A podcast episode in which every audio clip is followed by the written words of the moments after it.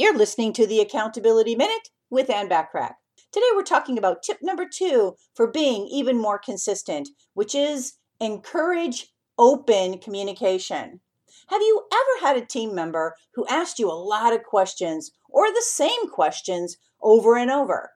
Believe it or not, some people naturally get aggravated when they're asked questions, even if they pertain to the important aspects of running your business.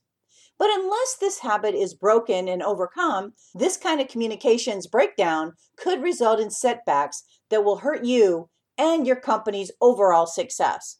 If you often find yourself annoyed when asked for answers that you feel should be common knowledge, then you really need to take a second look at this situation.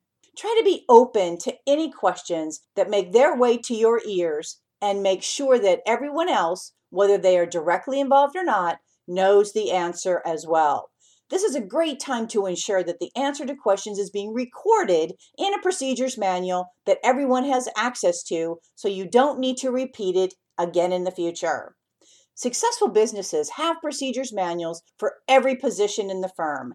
Having a good, positive line of communication is essential to keeping things consistent and reliable.